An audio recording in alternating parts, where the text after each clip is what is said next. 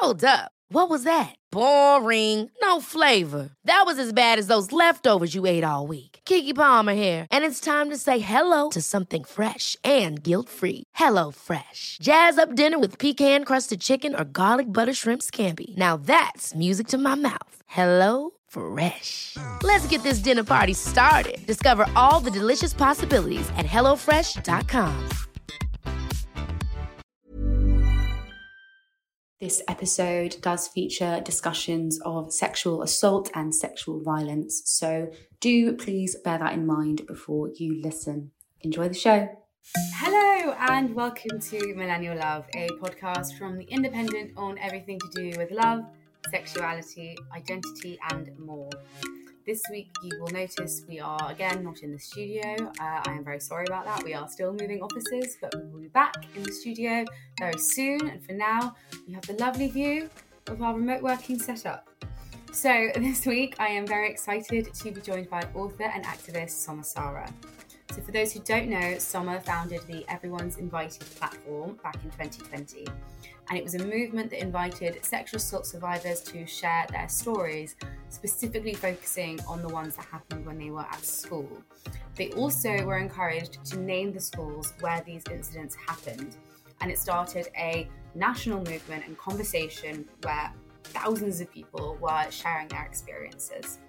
Now, Soma has written her first book, also called Everyone's Invited and I'm looking forward to discussing all of these things with her about how the book came to be and where we are at now when it comes to conversations around violence against women and girls.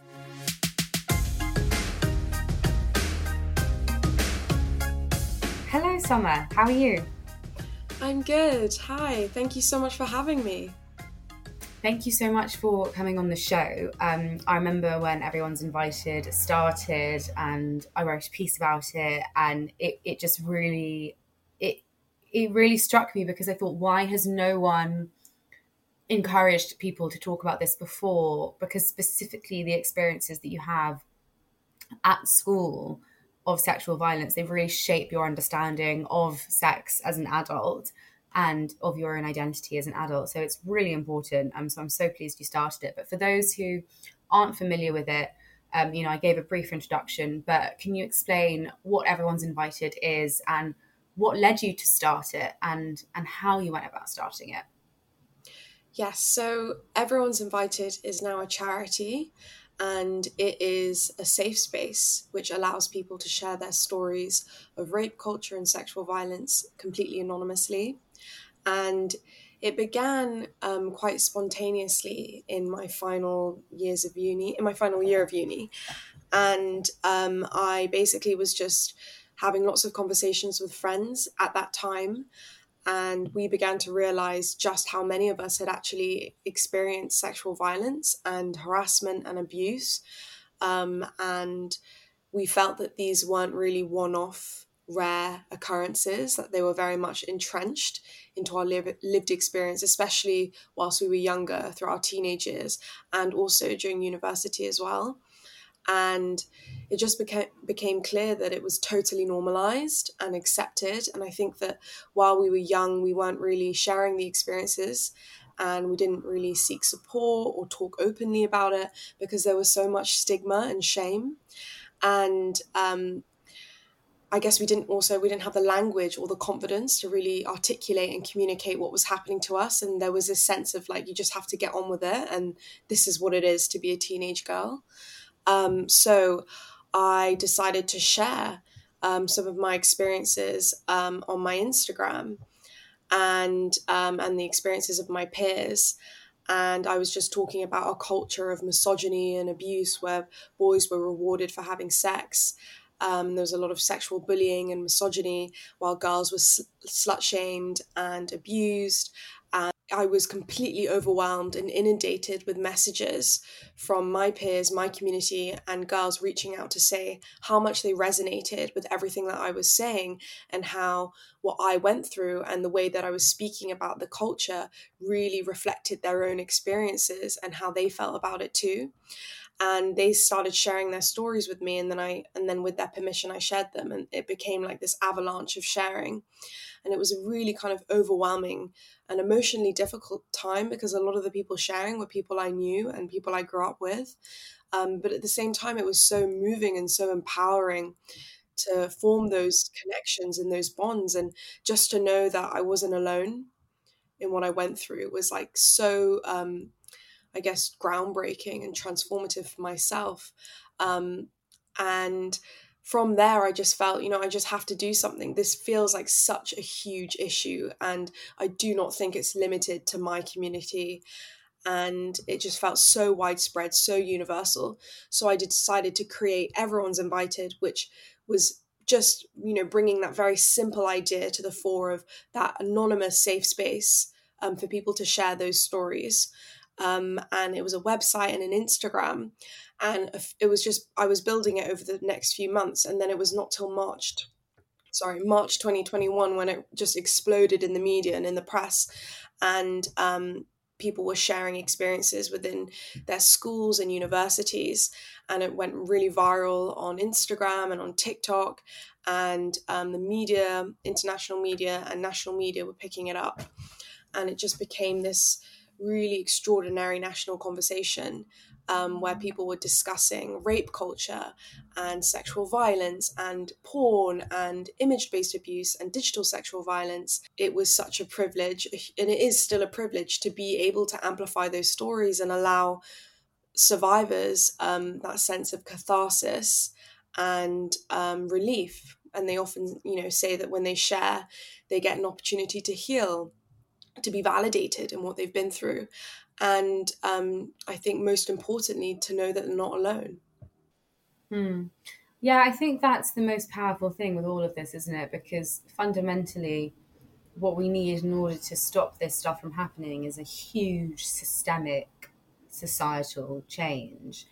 And and we need lawmakers to impose better restrictions and to reform the criminal justice system so that it lends itself better to to survivors of sexual violence because it's all you know the thing is that the higher up you get in the system of reporting things like this you realize the system is very much against you from the get-go. You know you quote some stats in your book about how uh, how low the conviction rate is for sexual violence and how few survivors actually report their experiences because of the shame that you talked about so it's this huge issue, but I think it, it can feel like, you know, what can we do? And I think one of the very small things we can do to help people is let them know that they're not alone. And that is a very powerful thing, like you said.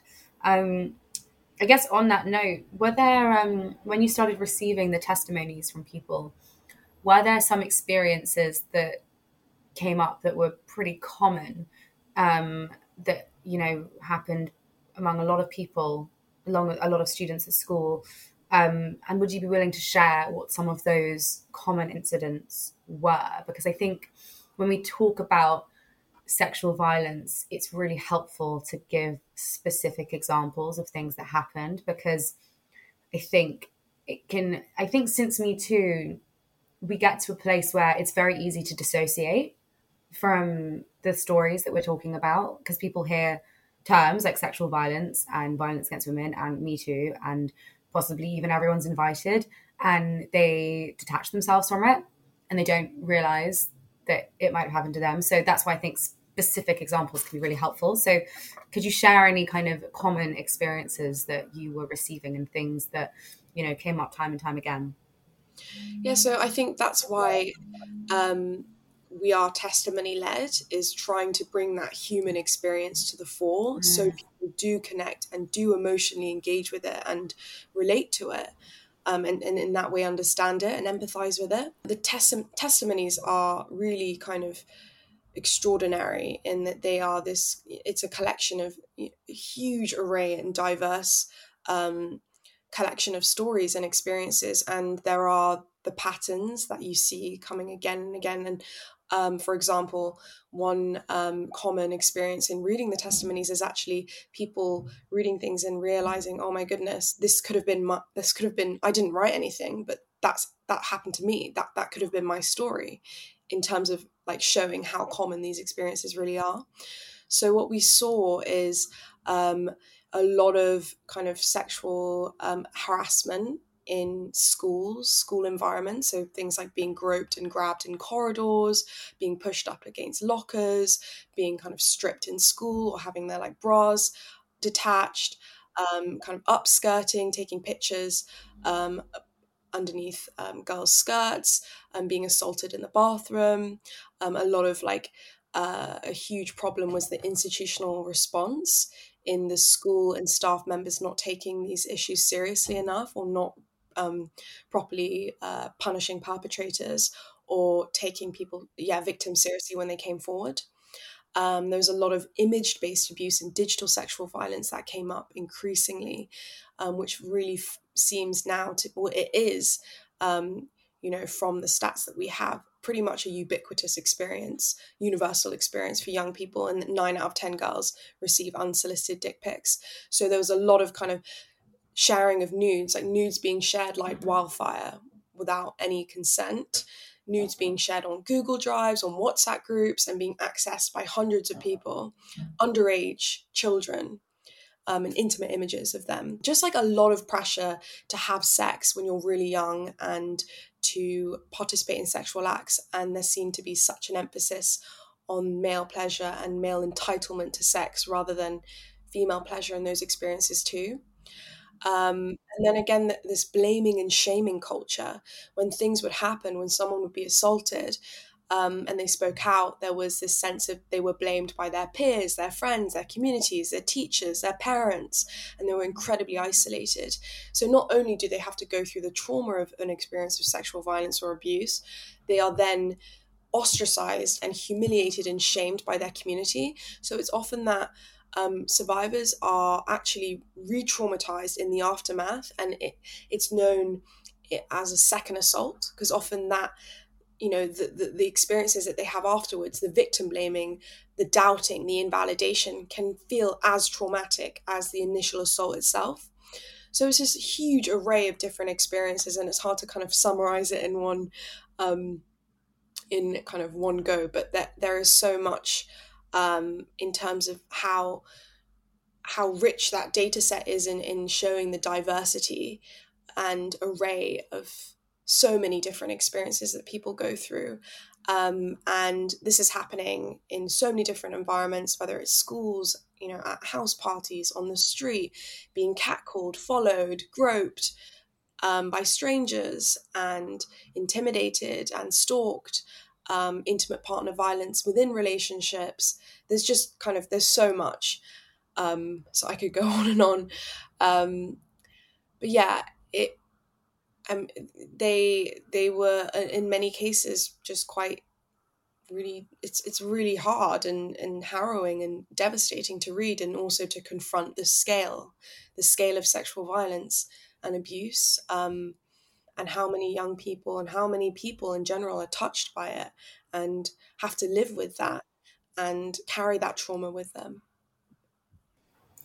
Yeah, I think, um, I mean, it's horrific how widespread it is. And also, what I think is horrific is, like you mentioned, the way that teachers would deal with it um, a lot of the time. Because I think what we need to remember is that this rape culture is so um, insidious that it's not just the students who are operating within it. Sometimes it is the teachers and the people that are supposed to be protecting us. And sometimes they actually don't know any better. Another huge thing that kept coming up was the policing of school uniforms and how girls were dressing in school and this emphasis like measuring their skirts with rulers making them stand on tables to make just like really disturbing sounding um kind of attitudes being represented things like teachers saying oh you know you you need to change what you're wearing so you don't entice the male teachers. And you know even just just to think of that that in itself is incredibly disturbing thing to consider. Um again it is putting um you know how how a young girl how she's appearing her appearance ahead of her freedom and right to education. So sending a child back sending a girl home from school to change it's like you know you have to be mindful what are you what are you really doing this for you know? Um, where are the priorities? Obviously you know we, i understand the importance of dressing appropriately for school but when you know that you know what someone is wearing is coming before someone's right to an education i think you know there is a serious problem there. Um and yeah it was it was really quite sad and and devastating and um to see i guess sometimes the failures that were happening in schools in terms of kind of staff members and teachers taking things seriously and um mediating these situations. Um, but at the same time, I think, you know, I have a lot of empathy for schools and staff members and teachers who are in a really difficult position in that it is really hard to kind of monitor and police this behavior, especially because a lot of it is happening outside of school and also a lot of it is happening online and on people's phones. And how do you have control? You know, it, you, you don't.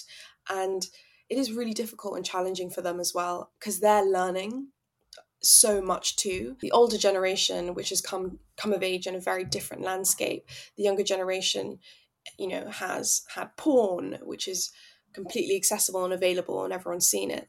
And then social media, it's a very different world. So I think, yeah, for an older generation, for teachers, for parents, it is really challenging. Like for them to even, they're almost like, um, there's like a lag. They're trying to catch up and understand how these platforms really work. Um, and then they have the responsibility of trying to support their own children and, and young people who are navigating those spaces.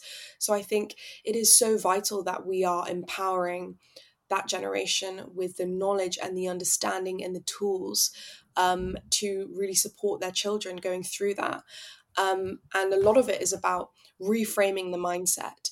So, for example, um, thinking about, you know, it isn't enough to just say, stop sending nudes to kind of that doesn't solve the issue. That would be like saying don't have sex because that generation um, for that generation digital sex is real sex because they've come come of age um, online where they've developed their relationships their personalities where they're consuming news. The online and the offline they are inextricably linked. That's just you know it's a very different way of growing up. So I guess it's it's really about reframing the way we approach and coming at it with an attitude of empathy and understanding um, rather than judgment and shame and hostility because that's what's happened to my you know why my generation suffered so much and my peers is because we were experiencing all of these things but we weren't able to get any support or talk openly about it because we were just shamed by the adults who didn't understand how complex those and nuanced those dynamics were online and how um yeah it, it it was like it's not as simple as sending a nude and you know that that's what happens. It's like you know often there's a lot of coercion at play. Maybe someone's being manipulated. Um, there's a lot of pressure. It's normalized. Everyone does it. Um, it is a legitimate form of intimate behavior. Um, but it can easily um, be kind of used as a tool of coercion and abuse and things can go wrong really easily. So it's it's very complex and um, I, I guess that was my intention with the book is really helping bridge those um, those gaps and trying to get them to understand how young people are navigating what young people are navigating and then allowing them to support their children yeah, I mean, it's interesting because you are a couple years younger than me, and you know, a lot of the stuff that you're talking about with social media, I guess porn as well. But but when I was growing up, I mean, this this stuff at my school, I find it really hard to talk about, to be honest, because it makes me so angry. Some of the stuff that happened to to me and my friends and people I know.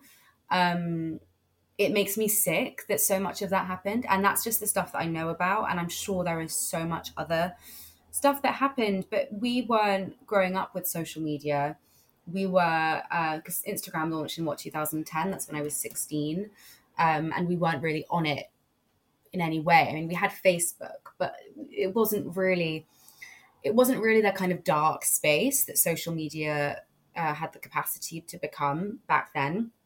I think maybe um, I think maybe porn and other influences would have ha- would have played a factor, but it was the rape culture at my school was just so widespread. It defined my school experience and that of many of my friends. And when I look back on some of the things that happened, you know, we were we would arrive at school 13, 14, uh, and we would be the year nine, the bottom year.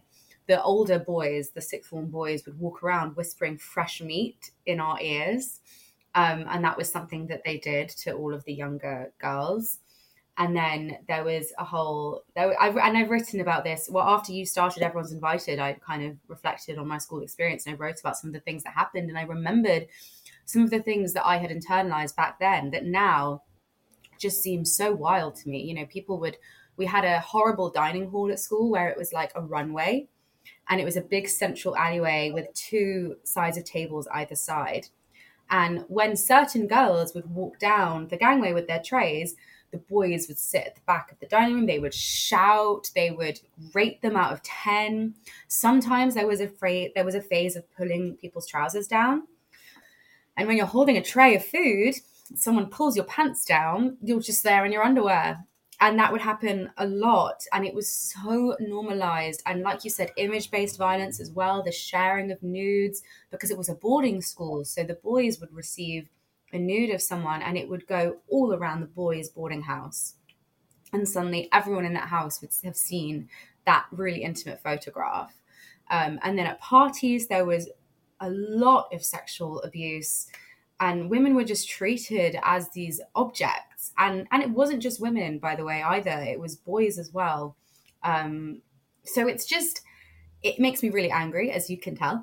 Um, and I do find it incredibly hard to talk about. And it makes me really angry that it's still happening for people your age. And I suspect it's still happening now, although I hope to a slightly lesser degree because of the conversations that we are having and the movements that people like you are starting. Um, I guess I want to ask how it felt for you to receive so many testimonies from people because now I think everyone's invited has had what is it like over 60,000 testimonies and I saw on the website you guys aren't posting them regularly anymore because there are just too many which I completely understand. But how does it feel? 50, how many is it sorry? 50,000 50, it's crazy it's crazy. It's so many. Um so how do you feel when you get these stories and how do you look after yourself? Do you get angry? Do you get re traumatized? How, what kind of steps are you taking? Because when I have, whenever I've written about this stuff and I get messages from people telling me that this has happened to them, they've never told anyone, they've never spoken to anyone about it, I find it really hard to to handle that because it it just it really really upsets me that there are so many people out there who a this has happened to but b feel like they can't talk to anyone about it apart from a random journalist whose article they read on the internet you know? So it it, it really upsets me and i find it find it very difficult to deal with. So how on earth have you managed to look after yourself during this time? Yeah i think it has been incredibly difficult and i basically it's been a journey of of um of healing and prioritizing my mental health. I definitely, I mean, I, I could never have imagined or expected to receive the, for everyone's invited to blow up in the way that it did, and for it to receive such an incredible, enormous response f- from survivors. And you know, there is nothing that can prepare you for something like that. And you know, I'm I'm incredibly lucky. I have this amazing team of volunteers who are the most passionate and caring and empathetic um, engaged people who we really went through it together and we had that community and solidarity within us and you know we really supported each other which i think really was integral at that time um, and yeah it was just really you know as you, you you talk about anger and you know there is this sense of hopelessness and you get you feel so i guess broken and it's devastating um, but at the same time it was also so empowering and incredible to see so many people finally having the confidence and the strength to share and just holding on to that, I think, was really important. Um, I was definitely like while I was writing the book, I was very unwell. I was really struggling. I think in the aftermath, everything had exploded and things had calmed down, and I think that was a time where I was really kind of processing everything and i think on so many levels it was really challenging i guess not only you know it's coming from it, it began as you know my trauma and my friends traumas and people i knew growing into something which was about um, holding a space for tens of thousands of people's traumas so kind of processing that. And then not only that you have like the response and the backlash and the anger and the hate and so and then also feeling like your identity and your face is kind of being in a sense objectified and known for something that is so like traumatic and triggering for so many. So there are so many levels as to why like it was really challenging on like a personal psychological level. Um i basically just had to do a lot of therapy and like a lot of healing and a lot of prioritizing my my things that would make me feel better taking time out and looking after myself. Um, but I was really kind of unwell for probably, you know, for a long time, maybe around six months. I was really in like survival, fight and flight kind of panic attacks, couldn't sleep, incredibly, incredibly paranoid. And um, uh, there was there was a period of time where I couldn't go outside without um, or like go to an event or a social something where people wouldn't come up to me and share their like most traumatic experience of rape. And like while it's so incredible that they feel like able to do that it was also just just too much i think. Like it was just really a lot for like i guess a human being to kind of handle and cope with. So something that we talk about a lot with our team with my team is vicarious trauma and how um you know it's it's a term that affects many anyone who works with survivors or anything of a trauma of a triggering and traumatic content. So doctors psychotherapists people you know journalists who work on the front lines in war zones or even if you're you're close friends with a survivor and you're supporting them. Vicarious trauma is like a really common experience where you basically get traumatized through their through their kind of sharing of of trauma themselves. And and was a really difficult thing that we had to cope with. And I guess it was really about prioritizing and knowing it is impossible to continue with this work and especially activism in general is exhausting without prioritizing your healing and making sure that you're okay. You just it, it's impossible. You just won't survive. So you have to look after yourself um, and I think it's just taken time and learning and healing to get to a place where I finally feel comfortable in this role and am actually really enjoying the work again and feeling rewarded and engaged and hopeful. Um, but it definitely is, it really is a learning curve and a process. Um, it definitely helps that I have like a really strong team and support system and family and network um, and lovely, amazing friends and people in my life who kind of hold me up. Um, but yeah, I mean, it's really been quite quite a quite an experience. Even knowing now what I would have to go through, I wouldn't change it. However, there were definitely moments where I felt, you know, why did I do this? I regret doing any of this. I think this is ruining my life. But now after I've been through that really challenging difficult time and I've come out the other end and I've found like peace and and light and love and hope again in my life, I know that I would not change that experience um, because I it's just been such a, a gift to be able to do this work and to um, I don't know, witness change actually happening and knowing that the work that you've done with your team and your community is actually having a positive impact and transforming people's lives. Like I think there's there's no feeling like that. Ever catch yourself eating the same flavorless dinner three days in a row? Dreaming of something better? Well, HelloFresh is your guilt-free dream come true, baby. It's me, Keke Palmer. Let's wake up those taste buds with hot, juicy pecan-crusted chicken or garlic butter shrimp scampi. Mm. Hello Fresh. Stop dreaming of all the delicious possibilities and dig in at HelloFresh.com. Let's get this dinner party started. There's never been a faster or easier way to start your weight loss journey than with PlushCare. PlushCare accepts most insurance plans and gives you online access to board-certified physicians who can prescribe FDA-approved weight loss medications like Wegovy and Zepbound for those who qualify.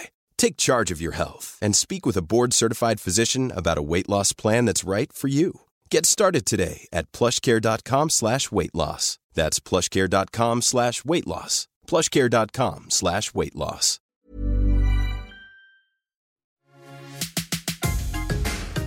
I think, you know, the stuff you were talking about there, it highlights how it's really important to set boundaries with this kind of stuff. And I wanted to ask you because I've noticed that among everything that you've been doing, you haven't spoken about in any depth your own experiences with this stuff and with rape culture and with sexual violence. And I think that's really important that people see that just because you are working in this space, you don't owe anyone your own story. And so I want to talk to you about why you decided to do that and how you have been imposing your own boundaries um i guess to yeah to protect yourself and to and to make sure that you know ultimately your health and well-being has to be your main priority among all of this so talk to me a bit about that decision to keep that to yourself at yeah. least for now yeah i think it was a really important decision and i'm really glad i mean i'm so grateful that i did that and I was advised to do that as well. I think that it is so crucial to set boundaries, especially when you're you are engaged in really triggering and heavy and emotionally exhausting work.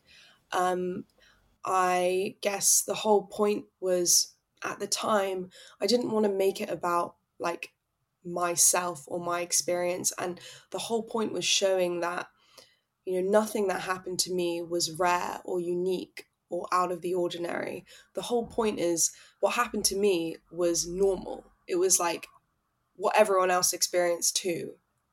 And it doesn't matter, you know. It, do you know? I didn't. I, I just felt like I didn't want it to be sensationalized and um, kind of made this huge deal when actually the whole the issue is that it happens to everyone this is a universal societal problem sexual violence is happening on a societal level it is like everywhere. And um, I didn't want to make it seem like it's rare or one off. I want to talk to you about the backlash a little bit that you referenced earlier, and you write about in the book as well how um, you you were doing a talk, I think, and a, and a mother came up to you afterwards and was quite angry um, and said that you sort of made uh, her son and other men that age, young boys, feel like they don't know what to do and they don't know how to behave and they feel really scared and they feel like everyone's walking around calling them rapists. Um, how do you deal with criticisms like that and why is that woman so uh, so wrong in, in her in her judgment and that's so not what is happening here um, or what should be happening here. And I think it feeds into this sort of misinformation culture when we talk about violence against women, um, which is, you know, if you go onto one sort of men's rights website or a, a Reddit thread, there are plenty of people spreading myths um, about rape, uh, you know, saying that men are falsely accused of rape all the time and painting survivors as vindictive, you know, uh, vengeance seeking people, which is just not what happens. You know, the rate of people falsely accusing um, people of sexual assault is so so low. um, so where so what? How do you respond to that? And and how how do we um, I suppose educate people like that um, on what's really happening? Yeah, I think when initially receiving backlash like that was really challenging and it was really hard for me and my team and um, i don't know i think it's a human i guess a human response when someone attacks you. You feel like you know vulnerable and attacked and maybe a bit hostile as well. And I think it really was a journey to kind of get to a place um, where you understand that um, basically having empathy for those people and trying to understand their predicament in that you know it's coming from a place of fear. It's coming from a place of um, yeah fear of of of something like rape which you know in itself the word the phrase sorry the word and, and the connotations are violent and brutal and ugly and they don't want anything to do with it. They don't want any association any responsibility um, because it is so brutal. They don't want to confront something so ugly in in its face. And i think that is where you know the instinct is to just push it away from you box it up into a stereotype of an evil stranger who lurks in a dark alleyway. You know really like brush it under the carpet make it as far away from you as possible so that you remain in this kind of bubble of safety where you're good and they're bad you know? And i think that's almost like a survival instinct. So it's so human. And yeah, a lot of these mothers, it genuinely comes from a place of fear. They're looking for someone to blame, something to blame. They don't know what to do. But if you want to make change and progress and move forward, we need to be having those conversations with people who don't agree with us. Otherwise, you're just shouting to, you know, people who already agree. It's, you know, nothing is moving forward. You need to be, you know, finding the common ground, you know, coming at you know going to that conversation with respect with empathy um, trying to relate to them finding you know that shared experience it is so important um, in order for to get those people to try and understand you know the reality and, and the perspective of survivors and what they've been through.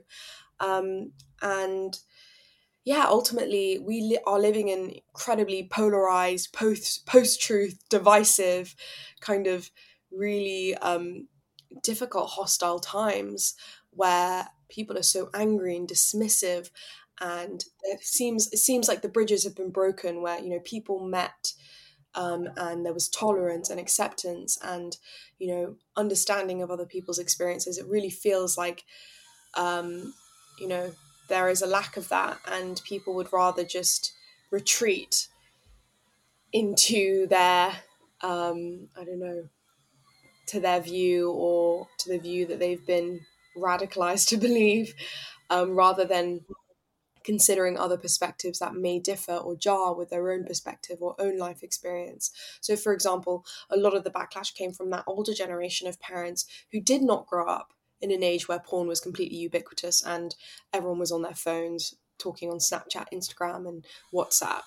Very different world so obviously it is challenging of them for them to, to, to, to, try and understand. You know we saw the same with me too when an older generation of women you know kind of issue there was a huge letter that loads of women signed um, actresses um, and a lot of french women um, in particular uh, saying you know this you know we this is not true. Women are not victims and this is this is just part of the culture and it's you know it's flattering if you get catcalled and and it's a very um but i think that it's again a very jaded yeah. understanding that again though you know could that also be a survival instinct to actually confront that you may have been a victim? You know is totally because no one wants to yeah because no one wants to think of themselves as a victim and which is why you know the terminology is so important. You know traditionally we say survivor rather than victim because no one wants to be defined by these incredibly violating experiences, which which I understand, but I think I guess my concern is how do we actually make a change here? Because the kind of people who are familiar with your work, who are familiar with my work, who are familiar with all of the people working in this space, they they are informed people. They are already pretty well informed people.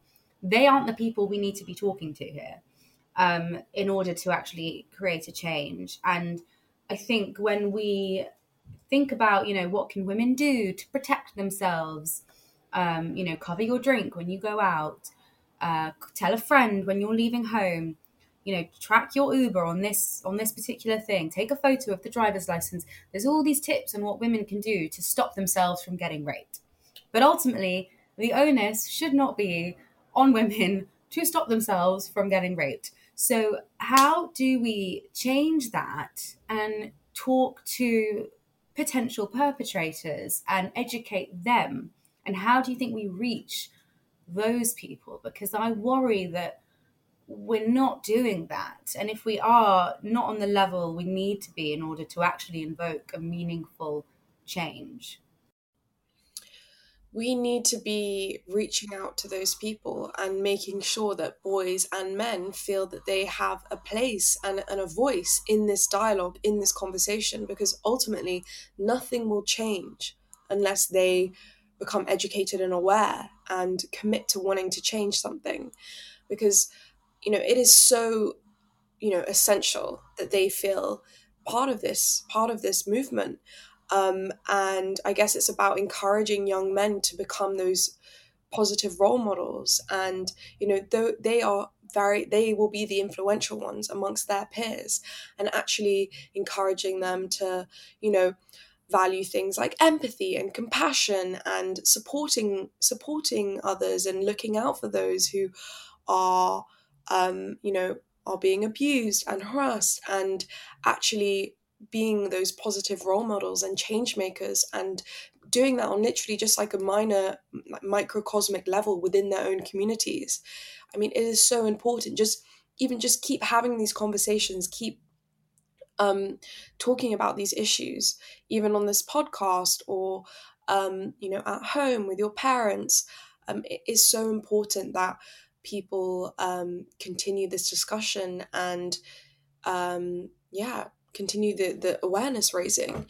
Um, reading the testimonies is one thing that a lot of boys have told me ha- has really impacted their kind of view and um, perspective on these issues because it really does give that um, deeply intimate, insightful um, kind of perspective into what a young girl actually goes through or has been through and it brings it to such a human level. And for them i think it's much more relatable. Um, yeah and for example we we've just launched an education program and we're delivering it in schools and our facilitator is young and she's um, you know just been recently been through all of this stuff herself. She's my age but you know she she's young enough in that she grew up in the digital sexual landscape. And grew up with pornography and like she gets it. And that's really important as well because a lot of the sex education is delivered delivered by people who are a lot older who like don't understand. Um so yeah just like keep talking keep discussing being um active bystanders actually standing up for people who you see um you know, who might be victims or um, being harassed, or if you see your friend who's doing something problematic and abusive, questioning the behavior, but doing it in a way that's empathetic and, you know, calm and not angry and hostile. Um, because you never get anywhere with that. You just get, you just push people further into isolation and valid, kind of validate what they're doing further. So, yeah, just having those discussions so crucial and important.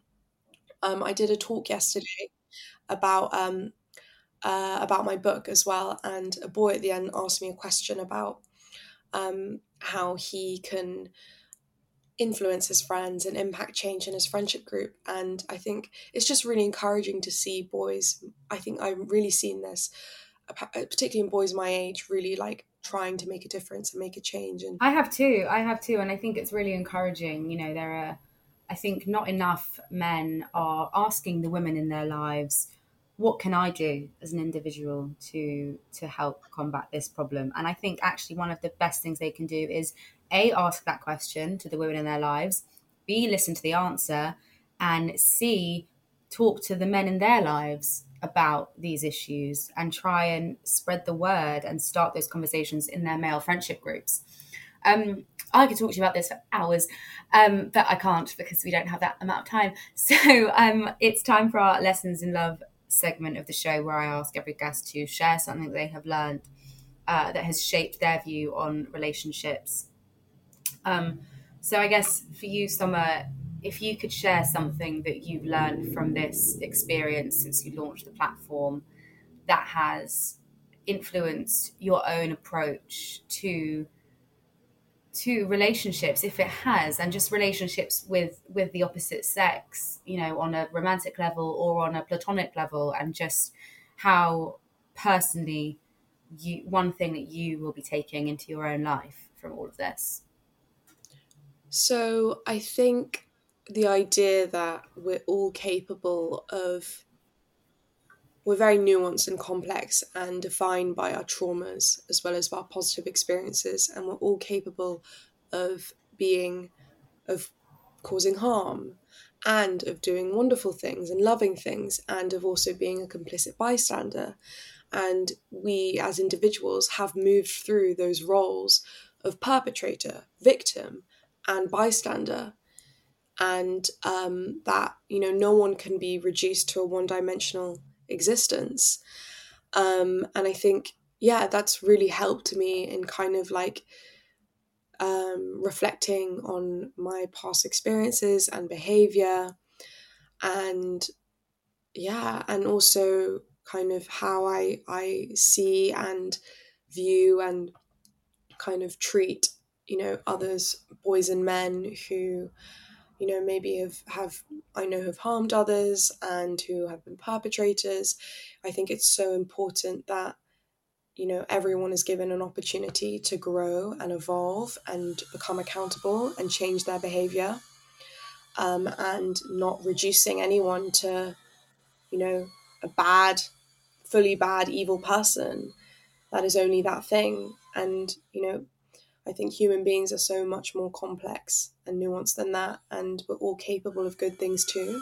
No one is fully bad, fully good, fully this, fully that. We're all kind of a really complex tapestries of all of these kind of moments and experiences and childhood traumas, and um, we need to have empathy for ourselves and for each other. If you want to learn more about Everyone's Invited and read some of the testimonies, I would urge you to visit the website, follow Everyone's Invited on Instagram, and they are sharing loads of helpful bits of information um, and statistics that um, are really really useful and you know do share them on your own platforms and share them with your friends because that is ultimately how we will invoke meaningful change so sadly, that is all we have time for today. Uh, I want to thank you, everyone, so much for listening.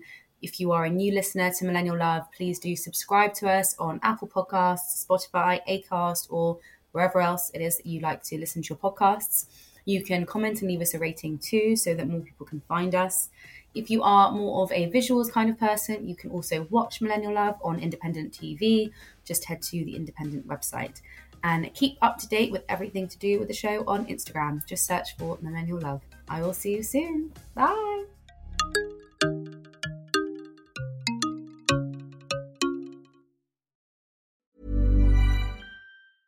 Hi, I'm Daniel, founder of Pretty Litter. Did you know cats tend to hide symptoms of sickness and pain? I learned this the hard way after losing my cat, Gingy. So I created Pretty Litter, a health monitoring litter that helps detect early signs of illness by changing colors, saving you money and potentially your cat's life. Pretty Litter is veterinarian developed, and it's the easiest way to keep tabs on your fur baby's health right at home. Go to prettylitter.com and use code ACAST for 20% off your first order and a free cat toy. Terms and conditions apply. See site for details.